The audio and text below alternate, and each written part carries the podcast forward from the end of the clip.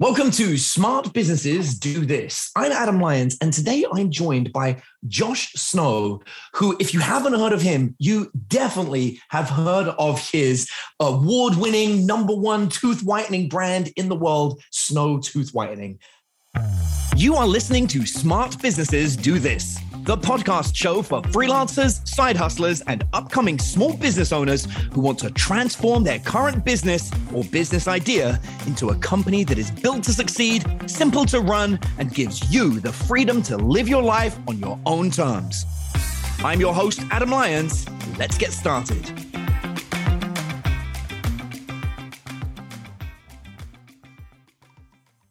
Josh, I've always been super impressed with how you've done what so many people dream to do, which is made the e-commerce thing work, even with competitors like you know Amazon, who are trying to force people to buy everything through them, and then here's you killing it with what you're doing. Man, how did you make this happen? Well, there is no secret. I, I figured that out. There's no like shortcut. It, but you there are smart cuts, and so uh, you know, that's a, a book I read years ago, and I love that terminology. But when I started Snow, I had already built and sold several businesses, and mostly in ad tech, e-commerce, marketing, uh, an agency, uh, e-commerce for the garage door space. Just I was already kind of in these areas. But um, two of my best friends at the time were building Tuft and Needle, the mattress company, uh, first bed in a box, and I was thinking about it at the time. I'd always been obsessed with, uh, or not obsessed. I was obsessive a little bit when I was younger because I started in business when I was 13. So whitening my teeth and having like a wider smile just made me feel more confident. And so it was something that I dabbled in as a consumer for, you know, 10 years at the time. And then I was also undergoing jaw surgery. And so I was just like spending a lot of time around dentists, oral surgeons. It just, happened to be the timing. And I had this idea for cosmetics and oral care merging on a big scale. And there were players before that were doing it, some that have tried it, dentists that were like, I'm going to create my own teeth whitening brand and it's going to be luxury. And but I, I just felt like that area was lacking. And then all the odds were pretty much stacked against me from the name being Snow, like you're never going to get that trademark. We, we, we now have the trademark and the username, the verification, all that stuff. And it didn't come easy. It didn't come from the start, but it was this vision that I had that oral care, such a massive industry, consolidated with just a few players. And they've got great products. It's not that there aren't great products out there and they're not accessible or affordable. You can get toothpaste pretty much anywhere. It's the number one sold retail product. But the elevation of what people are putting into their body. If they're they're going vegan or paleo, keto, gluten free, and these are preferences, no longer intolerances. Um, and so the the taste of the modern consumer, we have choices now, and even in cosmetics, uh, skincare, you can get your acne treatment from one brand, your eyeliner from another, your toner from another. And so the choices that consumers have in all these other industries I just felt like it was lacking inside of oral care. And if I want a good, better, best, how do I upgrade to best? And what does that mean? Is it better ingredients? Is it better packaging? Is it better for the earth? Is it better for me? Like better results? Like what does that mean? And so I wanted Snow to be looked at as the Dyson or Apple of oral care in the way that we thought about product development, and the way that we thought about packaging, and the way that we thought about marketing and storytelling the names of our products, the service that we provide. And so that was the vision in the beginning. They didn't know how big or anything like that. I just knew, hey, a lot of people have teeth. All the odds are stacked against me. I'm looking for pretty much an impossible challenge in my life because I had the kind of shiny stuff at the time, the cars, and you know I've been fortunate to be uh, financially successful in in my space since I was a teenager, and so like I have gone through that phase and made money, lost money, and been screwed over a hundred plus times and all of that stuff. And so I kind of got to a point as an old soul where I was like, I want something that I could potentially do for the rest of my life, grows with population growth, where if I'm even remotely successful, that the future me would be proud of the work that I put in and that it would be a vision and a mission pure enough that it could attract other A players that have a chip on their shoulder and want a reason to work with other great people. And that's what I was seeking. I needed I needed a vehicle for that. And happened to be oral care and it happened to, to be snow amongst many of the brands that, that, that I run and I founded. Snow was very intentional from the beginning, from me taking a $60,000 a year salary to me putting millions of dollars of my own money into the business and bootstrapping the first $100 million in sales. Everything was intentional and probably the most difficult thing I've ever done in my life. Uh, I don't know if I'll ever face anything of that magnitude of difficulty um, in my life. I'm ready for it at this time around, um, but it it takes a lot to build a snow, and that's not just me saying it as a founder. Very quickly, six months in, snow became about the customers and the people and the community more so than it became about me. I was never I was never really the reason people bought the product. Um, I simply wanted to elevate the industry and find innovative ways um, to do it. And we've got a product that everybody can relate to. And the result is you smile. And it's like, how many people can we help smile and feel more confident about their smile? And that's the mission that I can get behind. It's got an infinite goal. And we just continue to push out new products and new lines. So that's where we are today. But the vision was just oral care, big market. I'm at a place in my life where I need a really big challenge and I want to do something on a public forum because it's something I would have liked to follow. I wish I could have followed Steve Jobs on Instagram and saw behind the scenes while he was building it and all of that versus after the fact. And I said, I want to be an example to do that. I don't care if anybody watches or anybody does it, um, but I feel like I need to journal this. I love that. And now you're the the Steve Jobs of tooth whitening. Cool, right? That's, you've done it. You've been featured. I mean, Ellen DeGeneres has has had snow teeth whitening. Countless celebrities, right? Kardashians that I see they've they've done it as well, if I, if I remember rightly. Because you know we're, we're, buddies on Facebook, so I keep I keep track. I follow you, Josh. Um, the, uh, the the question I have for you is: I know that influencer marketing has been a key component in the growth, but one of my favorite things that you say is if you had hundred thousand dollars only to spend on influencer marketing, you're not just going to go out and try and haggle with Kanye West, are you? What's uh, what's your technique? It's changed, you know. It's changed, and and I've been I've been speaking on the topic um, for years because it, I I fell in love with influencer marketing because people buy from where they like and trust. We know that, and when you're a new brand, if you're a bootstrap brand or you know you don't have a ton of resources to go out and tell everybody about your product or sample your product. How do you smart cut your way in business? So you go to people that have millions of fans who like and trust them who have that embedded. It's just like when you do a retail deal if you're selling physical products you get your toothpaste into you know whole foods or some big retailer. There's influence influencer marketing there because millions of people shoppers trust Whole Foods to curate that playlist of food, the playlist of brands and discovery. And that's why they return. And Whole Foods takes it very seriously. And so it's a big badge of honor beyond the sales you get. It's it's important. That's why retail, we look at we look at influencer marketing in a multiple faceted way. We've had to adapt. I've had to change the way that I think about it, that we measure it, that we talk about it, that I teach about it. Um, because it's dangerous. It's dangerous nowadays because, you know, there's a huge incentive to build up a fake following that does not purchase products that you're paying as a brand thousands of dollars to get in front of. Sometimes the influencer doesn't even know that their following is not engaged like they think. And so it's it's it was the wild wild west when engagement was really high, and you can get a post from a Kardashian or from a Kanye West or anyone that had tens of millions of followers, and half of their following would see it. They'd engage with it. They would discover the product. They trusted that influencer to tell them what's cool because they want to be like them. Uh-huh. After a while, it became commonplace that oh, if they're posting something with a brand it's sponsored. Well, I'll take a look at it. Oh, okay. It's the and then the Instagram algorithm said, okay, 50% of followers, how about 1% of your followers are going to see it now? So now 1% of your followers are seeing it. The stories disappear in 24 hours.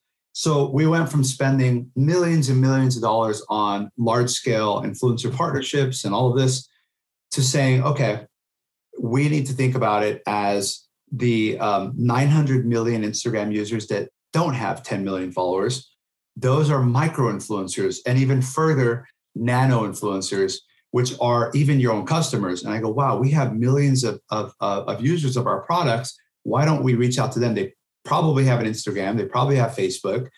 If we had 100,000 of our customers, a 1,000 of our customers, and they have an average of a 1,000 people and they're posting every week, that's a million people in their close circles, concentric circles that create a ripple effect of trust. Because remember, people buy from where they like and trust. They like and trust, hopefully, one of their family members. And if they're following them and they're a tastemaker in that space, it might be a dental hygienist, a family member, and she's known as the one that knows about teeth in the family. And she's posting about snow. Well, she might only drive 10, 15 sales, but that's kind of what some of the big influencers can drive because the reach is what you're thinking. And then the affinity within that reach for people to actually convert. And so we've turned, we've turned it around. We only work with macro mega uh, celebrities that have just global reach because we're a brand that can catch that now. We have 19 channels online. We're advertising, retargeting, retail. We've got the net that's just worthy enough to catch that kind of brand spillover. We also take that and we use that in retail. So our retail partners get access to those big partnerships. Our investors get access to those big partnerships. Um, our team members see that as a signal of, wow, that's cool. You know, you know, my that's my company with with Drake and so influencer marketing works internally as well as to the customer. And but you have to be a big enough brand or you have to have enough a momentum that you can afford not making any money back the first month on a $500,000 Ellen DeGeneres integration. Uh, how are you going to maximize that? Are you going to be able to license it or run it as ads? Otherwise, the meat that makes the majority of brands money on Facebook today is user generated content these are free in exchange for product videos that are on their iPhone that you caption and you run from your page, or even better, you run from their page, you whitelist it. That's really what's driving the majority of the D2C brands that are seeing a large return. Even the large ones like Everlywell, Peloton, you name it, they're using this type of format on Facebook and Instagram. They're not going for just the big super celebrities. I, I love it. This, I mean, some really, really powerful insight there. Um, one question I've got for you. Obviously, you mentioned snow is something that you know took everything, and this was like the big thing, and potentially this is what you're going to do for the rest of your life is just you know clean everyone's teeth uh, via a third party. Um, the the real question I've got to you is in some alternate dimension, you go in another world, and uh, you have to start something from scratch. And uh, let's just say that snow's already existing; somebody else has already done it. If you had to start again today, what would you do? It's what I've learned is you can't go big and far without other people. And so it's you know, it sounds soft and cliche, but it's it's actually tactical and strategic at the same time because people you need to utilize leverage. You need to utilize other people's people, other people's time, other people's resources, other people's connections, other people's capital. It becomes an other people discussion, and that requires delay of gratification and um, abundance mindset. Again, two soft woo things you might think, but these are straightforward things you can Google. It's hey, if I am thinking that if I put together the best people in dental care, I'm the guy that puts the vision together. I have the vision of how everybody's going to make money. And it's going to take minimal effort because I'm going to do the work to analyze what superpowers these people bring to the table what they like, what they don't like in the next 90 days. So if I was starting over, I would say, okay, who are the companies crushing it in the space right now? Okay, I'd find Snow. Okay, great. I would look at what team members do they have and how long have these team members been there and where do they start? Okay, I'd get an understanding for who I might need on my roster, my starting team. Then I'm going to look at adjacent companies in the space. So if I'm going into oral care, I'm going to look at skincare. I'm going to look at hair care, body care. Um, and I'm going to see companies that are crushing it in that space. I'm going to find their LinkedIn. I'm going to find their people that have been there for a few years. And I'm going to reach out to probably 25 to 50 of them. I'm going to copy and paste the same message. And I'm going to offer to pay them as little as $100 for 15 minutes of their time. And I'm going to explain to them that I'm starting a business that's non competitive uh, with some of the smartest people in the space. And I wanted to pick their brain to understand what I might need in terms of launch. And I'm going to ask them for manufacturers. I'm going to ask them for media buyers. Uh, I'm going to hop on a platform like Clarity.fm or MentorPass, and I'm going to hire someone like myself for 30 minutes and say, "Hey, Josh, where do I go for banking a line of credit? I need a line of credit, and I'm willing to secure it with you know my house, blah blah blah." Or I'm going to go on Clarity.fm and find people that are experts in funding. I'm going to find someone who's an expert at legal. And so what I'm going to do is I'm going to create, I'm going to syndicate. So the, the best way to get started in a business is syndication. And uh, uh, one of the, the examples that most people do is consulting or running an agency. So the first thing I would do is I would say, okay, I want to get into oral care. I know that branding, packaging, all this is going to be important. So I'm going to start an agency for 200 bucks with an LLC and a website for free with GoDaddy. I'm going to call it Frost Distribution. And Frost Distribution is going to be um, a managed service as well as a conduit for helping brands scale to the next level. And it's going to help connect them to PR companies in the skincare space. It's going to, I, I'm going to put these people I'm talking to on LinkedIn and offer them a seat on the board of Frost Distribution. Would you like to be a board member of Frost Distribution? Uh, we'll pay you for your time anytime someone wants to talk to you guys, blah, blah, blah, blah, blah. They're already on these platforms. So now on my website at Frost Distribution, I will have the ex CEO Procter and Gamble on the board. I'm going to have a picture of me. I'm going to reach out to podcasts uh, as big as I can so I can start to get some credibility on my own. And I'm going to be talking about our plan and who's involved. You know, one of the people on our board was the CEO of Procter and Gamble, and he's passionate about this. And we're fortunate to talk every week and you know he's very very passionate about this project and he you know he's helped connect us to do to do the manufacturer now you go to the manufacturer you need money for product if you're doing a physical product you need money for product well if you go to the manufacturer and you say hey i've got the ex-ceo of procter and gamble they've done a lot of work with you guys this is what we're planning to do would you be willing to give us a credit line oh, i'd be willing to give you half of a credit line then you bring that half of a credit line over to the banking relationship, the local bank, the small business bank.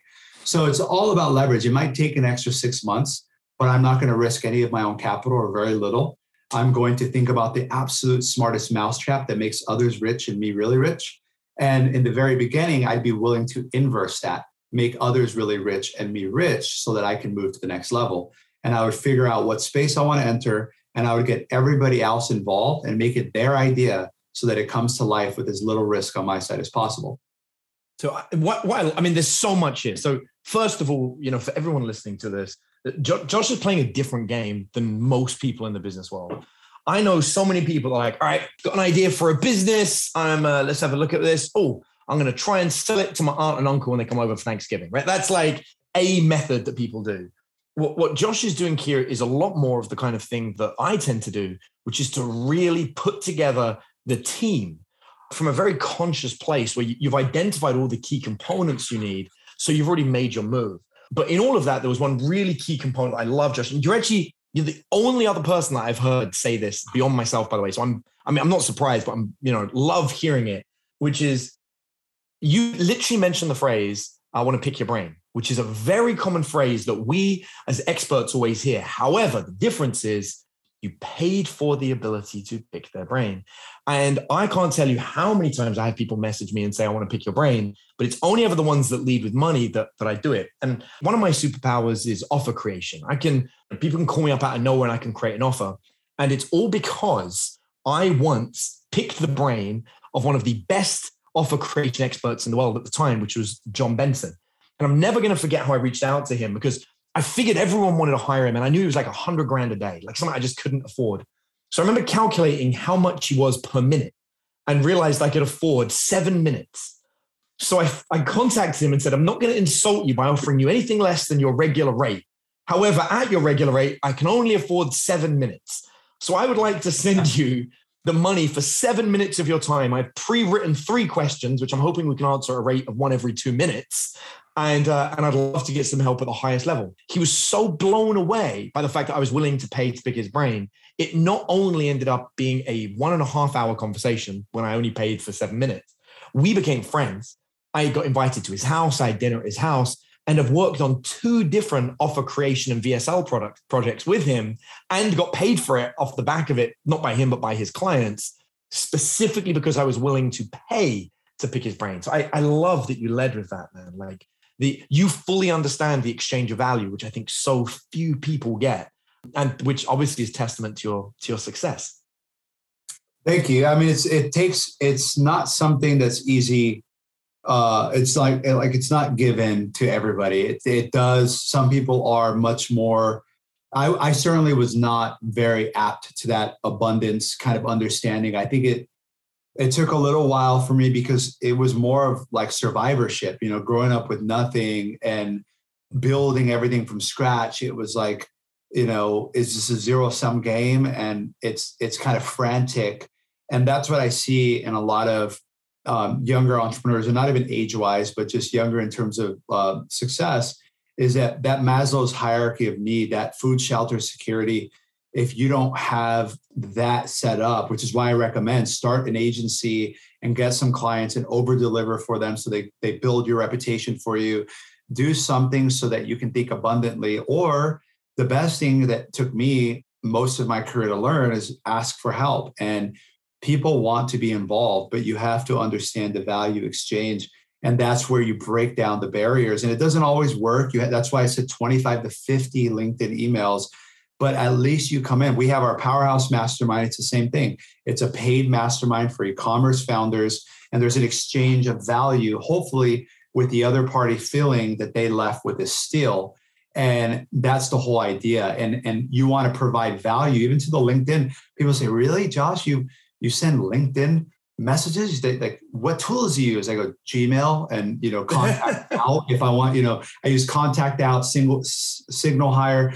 That'll get me their iMessage. So sometimes I can iMessage. If it turns blue, boom, I got them, and I'm like. Hey, uh, you know, hey Josh or hey Adam, you know, found you on LinkedIn. Hope it's okay reaching out here you know, I used my plugin and it showed this email, and I wanted to make sure you saw my email like I'm kind of sometimes a little bit weird about it, but I never forget the value exchange. As long as you don't mess up that linear respect, because that's what someone of stature is sniffing for. Someone of stature who values their time, who has infinite opportunities to, to spend their time getting a cup of coffee or getting, I don't get a cup of coffee. I don't get a lunch. I, I don't do that anymore because my my time, I have 24 hours and I'm very serious about the time. And so, yes, the value exchange is something that takes people sometimes a little bit to get over.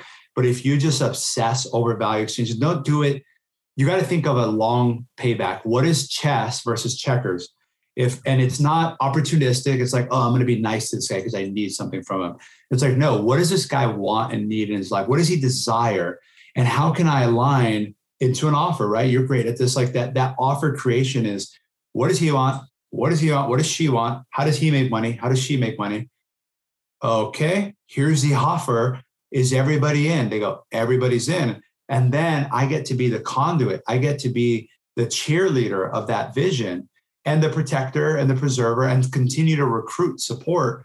And that thing just moves. It's a train. And that's why I'm able to produce the way I produce with the freedom and flexibility that I have as a CEO that is very rare where I, I'm able to be in the office two days a week. I'm able to, I have phenomenal teams, systems, processes. It's deliberate so that the business is built around what I believe will drive the most value to not just my life, but the team's life.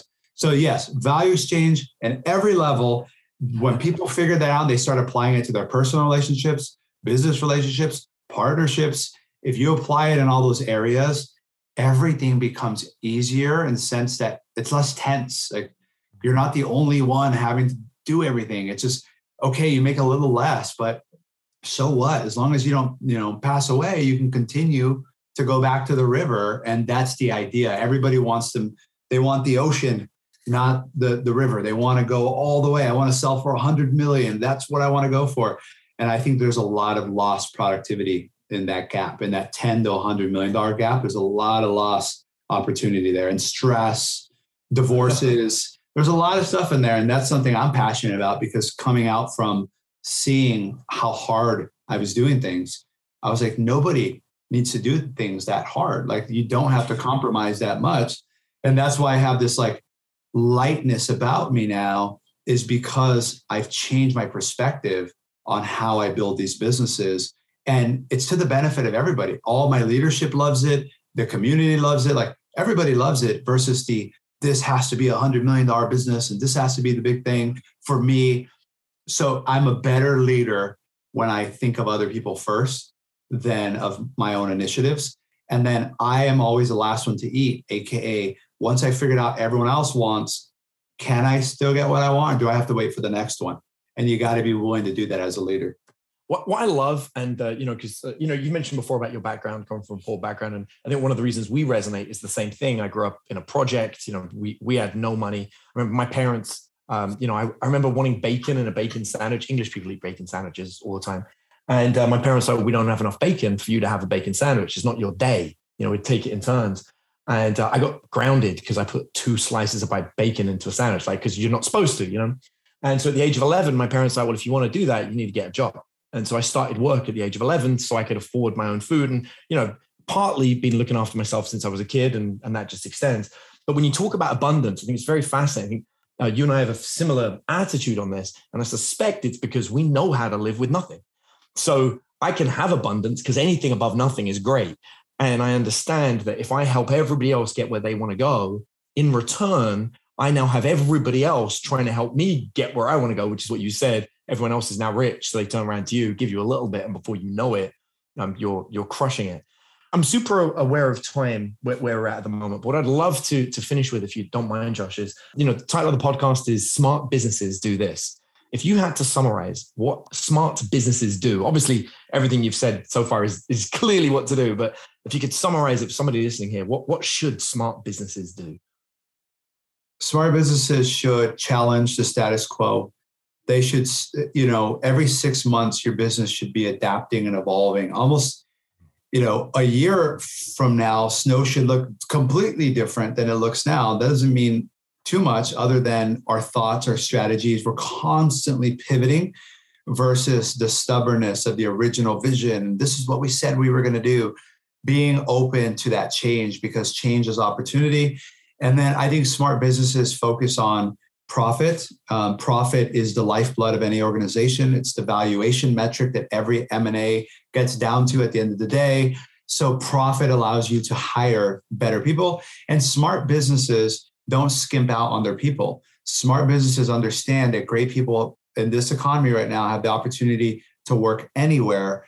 And so creating, not saying that you have to overpay and do all this crazy stuff to, to hold your talent, but s- smart businesses do a good job of storytelling the intention and the mission of why someone should spend a third of their life working on your project versus someone else's and they're very clear in intent around that. And smart businesses hire great people and they get out of their way. They support them. They don't micromanage great talent. They support talent. And ultimately, smart businesses lead to higher value work. And they have this culture that's ingrained that it's high performance but low pressure so that people are able to grow at their own speed. But when you hire people who are comfortable at higher speeds, they enjoy the, the friendly competition. And people are on the people that join an organization like that aren't just looking for a paycheck. They want to be paid for what they're worth which is a lot but they want an opportunity for mastery. They want to master some form of their craft.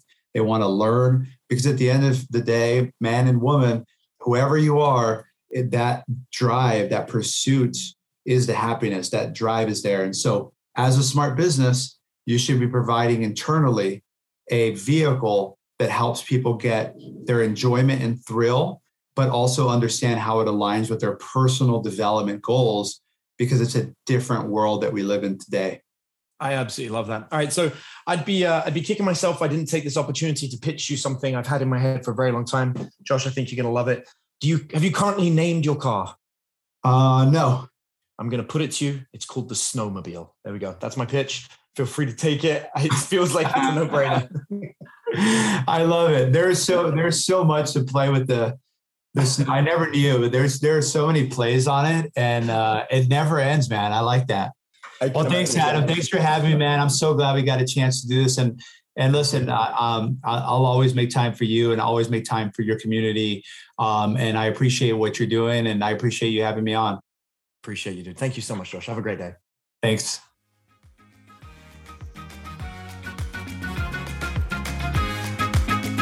Now, if you're new to the podcast and you want to learn more about how to build a smart business, then the absolute best place to start is with my Smart Blueprint ebook. Over 10,000 people have already gone through the book, and it's one of the most comprehensive resources on strategically building and growing your business that you can find anywhere for free. Just visit thesmartblueprint.com forward slash ebook to grab a free copy. And I'll see you on the next episode of Smart Businesses Do This.